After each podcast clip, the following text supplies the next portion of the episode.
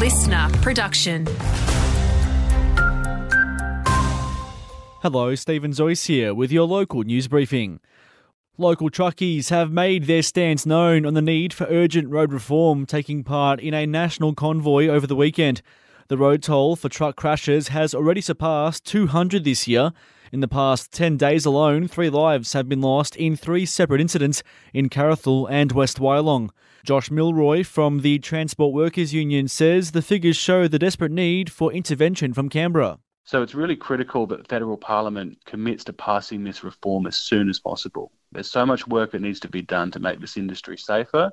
And right now we've got a united industry that's come together and said, we've got to do better for people. Well, it's take two in Sydney today. The first hearing is getting underway as part of the second inquiry into undergrounding energy infrastructure.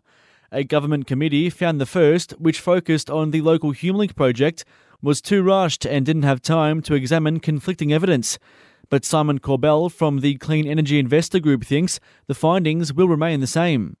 Undergrounding transmission lines will be one of the most expensive uh, and difficult approaches. Delays in building transmission mean we have a hold up in how much clean energy we can connect to the grid. Uh, it means that electricity prices are higher than they need to be, uh, and it means reliability problems will grow. Wagga Council is looking to expand on the future of entertainment in the city for years to come. They're calling on locals to take part in a cultural precinct survey. It'll see residents choose between a new $102 million conference and entertainment venue or an expansion to the Civic Theatre to the tune of 55 million bucks. To sport now, and in cricket, wild weather has wreaked havoc across the Wagga Comp over the weekend. Two matches were determined by the DLS method, with the Cats and Blues both declared winners in their respective games.